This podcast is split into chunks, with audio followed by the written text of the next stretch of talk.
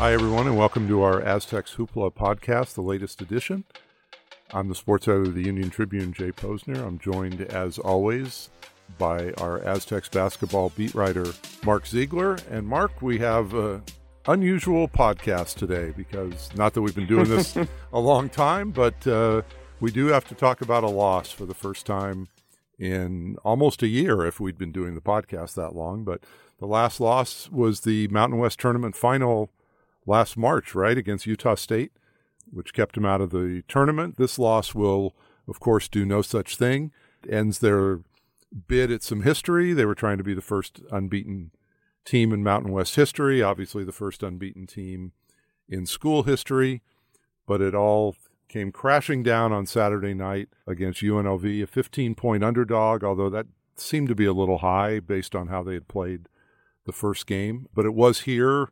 And how surprised were you by what you watched on Saturday? Well, you know, it's funny because we kept talking about, okay, which is the game that's going to be the one that ends the, the streak if, if, if indeed it does end. And, you know, this would probably be last on the list of all the games remaining because it was the, the lowest rated team. It's a team that you know, some people consider a rivalry. I think there's a little bit of a rivalry there with UNLV uh, through the years, and but it's been really one-sided in the last few years. And San Diego State won 16 of 17 in the last four at, at Viejas Arena. They won by an average of 26 points, like you said, a 15-point underdog. So I think from just the the, the fact they lost, I don't think people can be surprised. It's, it's college basketball. It's a year of unprecedented par- parity uh, for a team to go this far through the season, I don't care what conference you're in, particularly in a conference where no one has ever gone undefeated, you know, was an incredible accomplishment.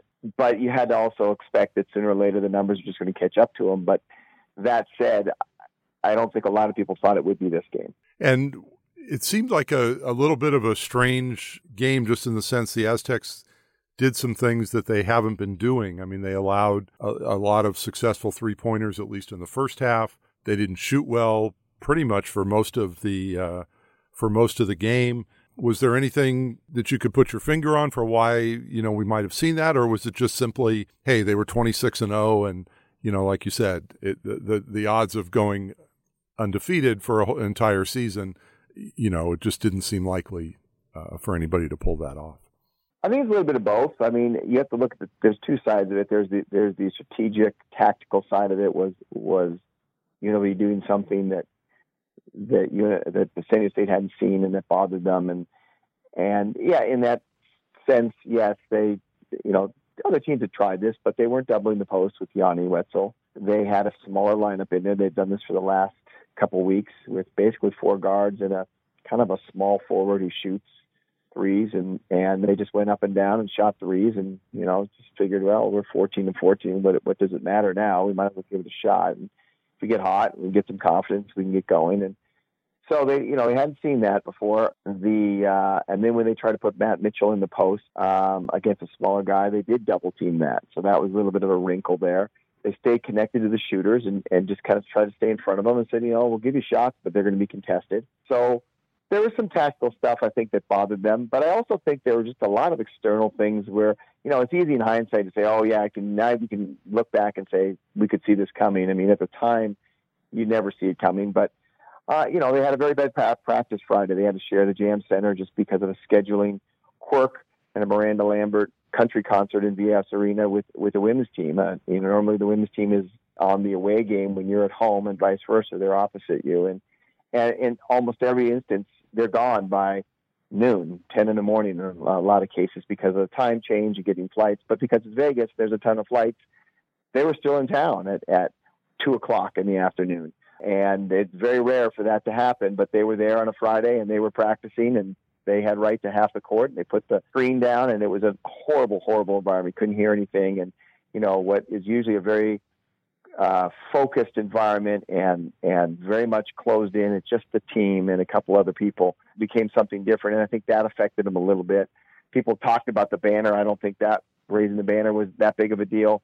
Um, but there were just a lot of things. The 26 and 0, maybe get a little complacent after that win against Boise State, having a week off or most of a week off. I think all those things just kind of contributed to the tactical stuff as well. And you mentioned the banner that Aztec took. They took the unusual step for those who weren't paying attention, for for putting up the championship banner, which normally gets done the next season, usually the first game of the next season. The school chose to do it on Saturday because they could basically. I mean, the, the it was wrapped it was wrapped up, and and and you know they decided that the the couple the, the seniors would be able to enjoy it if they did it now. So they it, kind of an unusual thing that they that they did. I I don't necessarily buy into the idea that that like made Vegas more more fired up. I know you said uh, we talked, and I know you said on another uh, on a radio show that you know, look, if, if Vegas couldn't get fired up coming in to play the number four team in the country, they've got they've got big problems. I'm not a big believer in bulletin board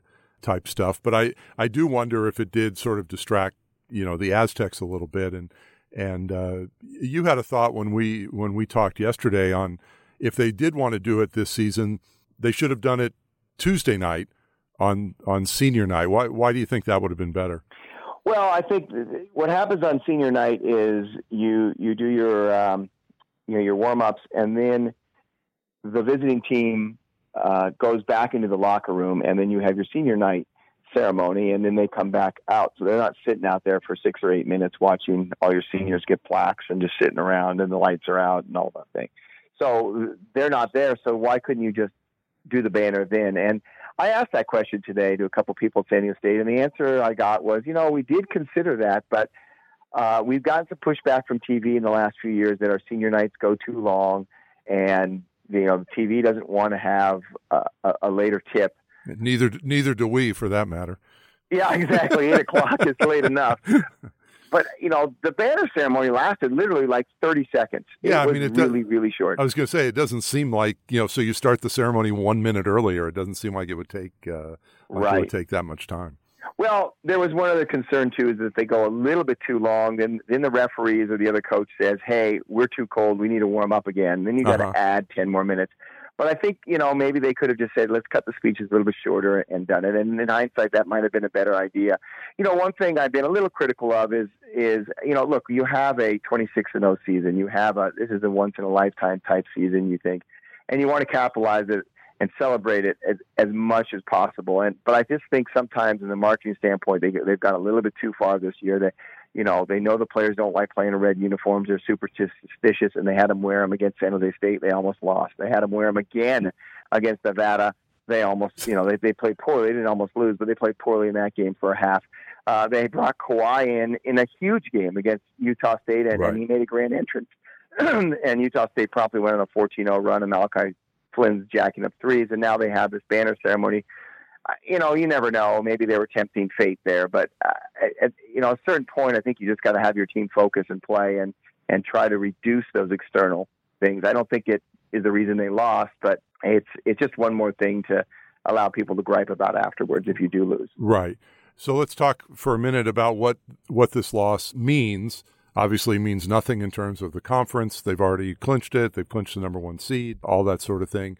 Nationally, from a seeding perspective, it seems like you know obviously with Gonzaga losing on Saturday night, this might have you know if they would have won, it would have kept put them in the pole position for getting the number one seed in the West, which is you know their preferred destination. But in terms of getting a number one seed, as as you wrote today, if the season ended today, they would still be a number one seed. Of course, the season doesn't end today; doesn't end for another uh, uh, two or three weeks, and there's a lot of games still to be played. But as things stand now, you think they're still on track if especially if they win out, they'll be a number one seed somewhere. Yeah, I mean, obviously, the only t- people who know are the ten people in the room with the, with the selection committee, and they can do whatever they want, basically. Hmm. but if we go by what they told us two weeks ago when they when they unveiled their top sixteen projected teams and their and they put them in seed lines, and San Diego State was a seed line, they said, "Look, it was very very close between Gonzaga and San Diego State for the top team in the West, and who would have the right to go to the Western Regional and Staples Center in Los Angeles."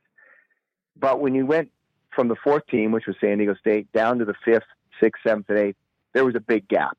It was clearly a line of demarcation. They were clearly a top four team, four teams, and they went out of their way to say that many times. And mm-hmm. what that leads me to believe is that it, these four teams are so far ahead of the others that it was more than just one loss. If if it's close, then they say, well, it's close. Then you know, if you lose a game now, you can drop down. I think all four of those teams could absorb a loss. Now the question is, you know, Baylor took a loss, but they they lost to what was in the number three team in the country in Kansas, and Gonzaga took a loss, but it was on the road in altitude at you know number uh, 22 BYU, or number I think now number 18 BYU. And and they're actually even high in the net metric. I think they're up to 14, so even uh, yeah, uh, even higher. So it's a you know it's not a, a, game that they you know maybe even statistically they weren't even favored in. Now San Diego State lost at home to a team in the 120s in the net, so. Uh, it's a little bit different, but mm-hmm. I think because those teams behind them have all been beaten up on each other or losing, Duke, uh, lost to an unranked team. Louisville lost to an unranked team. Florida State and Louisville play tonight, uh, as a matter of fact, and and one of them will lose. Uh, those teams, you know, haven't been able to make that jump to get on the one seed line. The one team that's getting closer is Dayton, and Dayton has a very very similar resume to San Diego State mid major conference did some good work early, but Dayton has two losses and San Diego State has one. And if you look at it just from strictly that standpoint, I think San Diego State is still ahead of them. But maybe they're not. They're not in the polls right now, but I don't think the polls really matter, as you pointed out. It's just yeah. 10 guys in the room, and this is what they said before. So going by what they said, I still think they're a number one seed as we stand right now. But the big question is, uh, you know, are they going to still be uh, a one-loss team when we get to Selection Sunday? Right. I mean, we've got uh, so we'll start to look forward now. We've got uh, two more regular season games left this week. The season's ending earlier than I can ever remember on the last day of February. But Colorado State is here on Tuesday night for the senior night, and then the Aztecs go up to Reno and play Nevada on uh, Saturday evening. A game will be on ESPN two at uh, at five o'clock, or as I tweeted today, whenever Northern Iowa and Drake uh, finish playing what will inevitably be a four overtime game just to keep people from from watching the Aztecs like what happened the other night. So uh, and seems to happen quite a bit actually in college basketball. And then the Aztecs go to Vegas uh, next week for the Mountain West tournament. The ideal scenario for them obviously is to play three games in three days. And I noticed they moved the final up another half hour. Uh, I think it's at two thirty now on that Saturday, which which makes the turnaround from Friday night uh, even more ridiculous that that they're asking these uh, players to do. But it will hurt their the Aztecs' opponent more if the Aztecs advance, since the uh, yes. Aztecs will play the early game on uh, on Friday. So that's five potential games that are left. Uh, got plenty of time to to talk about some of those, but let's talk about tomorrow night and uh, and Colorado State. The Aztecs opened the conference season at Colorado State what what do you remember about that game, and and what can you tell us about Colorado State as they come in here to, uh, on Tuesday night? Well, that game was uh, basically two games, uh, a, 33 minute game and a seven minute game. And the 33 minute game was tied, uh, and it was a very even game. And the seven minute game, the Aztecs won by 20. Uh, they they uh, and, and and it was the first sign, and they're in altitude, and it was the first sign that boy, this team is pretty locked in, and and uh, I have not seen an Aztec team do that, particularly in altitude and in Moby Arena, tough place to play, uh, where they just completely annihilate a team down the stretch, uh, because that's when the altitude really starts to take effect on your legs and your lungs, uh, and they just they just start playing like we've seen them play all season, and that was another sort of confidence booster for them. They could do something like that in a short amount of time, uh, it was very very impressive. So that was the first game, and Colorado State uh, had a tough early schedule in the conference and lost a bunch of games. They have a young team, except for Nico Carvacho, who is maybe the best big man in the league, the best rebounding big man, certainly. Uh, and then they have a bunch of freshmen and then Niko Medved, a second year coach. But he's really, really instituted his culture and, and, and a system. They have a unique way of, of guarding the post. They run probably more sets than set plays than maybe anybody in the league. Uh, and he's got them really rolling. And there was a stretch there in the middle of the conference where outside of San Diego State, they were the best team. Uh, and they've kind of petered out a little bit lately, as you'd expect with a lot of freshmen. Maybe their legs are getting a little bit heavy, and the and the wear and tear in the season mentally is getting to them. Uh, but they got blown out at UNLV last weekend, and then their most recent game, or I'm sorry, last week, and then their most recent game over the weekend, they they struggled at home, and uh, I guess I believe San Jose State and, and won. But you know, if you look at some of these metrics where you could break down the metric in a, in a span of like 10 games or a month or whatever you want, however you want to split it, they were at one point like a top 40 team over a 10 game stretch. They were very, very good. I don't think they're that good right now, but hey, if San Diego State lost to UNLV at home, I think all five of these games that you mentioned are in play, mm-hmm. uh, either on a neutral court, at certainly at Nevada and and this game as well. So uh, I think they're going to have to, to to play pretty well to win all of them or any of them. And it's a good test to to see. I mean, we've we've seen mentally what this team is like throughout the season, and and I think we even saw it Saturday. I mean, they you know they were down 14 in the second half. They came got back within seven. They were down 14 again, came back, and and I think it was still what 11 with maybe four or five minutes to go, and you know they ended up with with really two shot. I guess really one good shot to tie the game. I mean, Malachi Flynn had a three pointer that missed. I mean, Mitchell's half court thing wasn't really much of a chance, but you know they battled back and they and they had a chance to uh, uh, you know to tie to tie the game and and uh, we'll see. But I was going to say this is kind of a mental test as well to see what happens after their first loss. I mean, this is this is the first time that this team will have played uh, in a in a situation like this. And we've we've seen Colorado State play after losses, and they looking at their schedule, it looks like they've they've bounced back pretty well. Uh, you know, from from when they have lost, they've they've come back and they did win the other night. So, did you get any sense? At practice on Monday, or even just in the press conference on Monday, of sort of where this team is mentally after the loss. Well, it's really interesting because I, I you know, they're saying the right things. Uh, some guys are a little bit, you know, got their chest puffed out more than others. KJ Feagins just came out said, I still think we're the best team and, and we're a dominant team. And that was a one-off game. And, and we're going to show you how real a team we are. We're, to, we're going to be the same dominant team that we've been all season. And you're going to see. We can't wait for Tuesday to get back on the horse and show you. Um, but you know, our practice was okay. I mean, it wasn't their best practice of the year. It wasn't a terrible practice like you know Friday was before UNLV. Um, but I, I, I still sense a little bit of a hangover. I mean, that's just human nature. When you're in, you know, we got to step back here and look at this. This is we're not in uh, in Lawrence, Kansas, or in a small uh, a town in in the middle of uh, middle America. Uh, we're in one of the largest cities in the, in the country, and we have one other professional team. We don't have an NBA team. We no longer have an NFL team. And as Brian Dutcher said on numerous occasions, this is our NBA team. And so it's not just a university community cheering for it. It's it's it's really become an entire city. My wife goes every single game now. There are watch parties at somebody's house with 20 people, mm-hmm. and you know, and and one of my friends. Uh, daughters makes cookies every single time a whole tray of cookies with what the record's going to be and they're really elaborately decorated i mean people are getting into it and investing a lot of themselves and their and their sort of sports rooting capital in this team and so when they lose I think the players feel that. I mean, I think they know how big a deal this is now. I mean, just being in the arena the last few weeks and feeling the energy in there uh, and the love they get and the passion, uh, they know this is a big deal. And so there's going to be a natural hangover, and it's how quickly they can get through that. Uh, and I think if they have to guard against anything, it's, it's trying too hard uh, to come out and take their aggressions out on, on Colorado State. You know, they need just to play well and play like they have. But if they try to be something that they're not, or, or like you said, they're in a situation they haven't been in all year, coming off a loss, and if they act differently than they have, they could be in trouble. I mean, we look at look at the four of, of the other four uh, of the five remaining winless teams this year. Uh, of the other four, two of them lost their next game, and they got blown out in it. Uh, and so now those are both away from home, and so they have the advantage of being at home. But it it, it also means that you know you can go in a little bit of a tailspin uh, when you're that good and your aura of invincibility is is pierced, so to speak. Uh, so it'll be really interesting to see what happens. This is not a, a pushover team they'll be playing. It'll it'll be a, a, team that will come in thinking it can win. Right. I think you said winless. You meant unbeaten, but just for so people know, it was oh, the, the, yeah, the last five unbeaten teams this year were Ohio State, Liberty, Duquesne, Auburn, and the Aztecs, and I believe it was uh, Auburn went out and lost uh, right. They lost their first game, and then they turned around and lost the second game.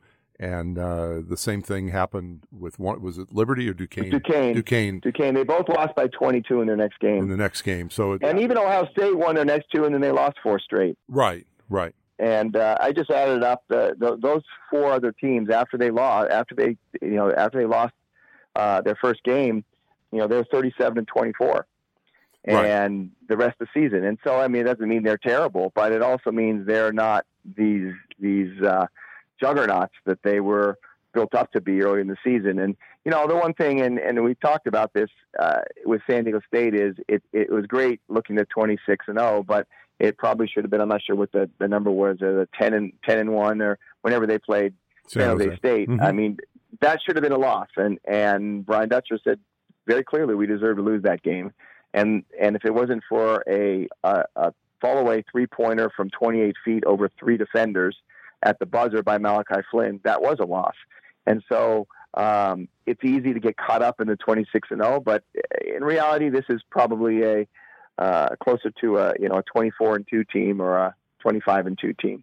Right, right. Which uh, obviously is nothing for anybody to uh, be too upset about if that was the case. So, uh, well, anyway, we will uh, come back. We'll watch tomorrow night's game. Uh, I will actually be out there to check this out in person. I haven't been able to do that all season, but planning on on getting out there tomorrow night to see this this team and the senior night festivities.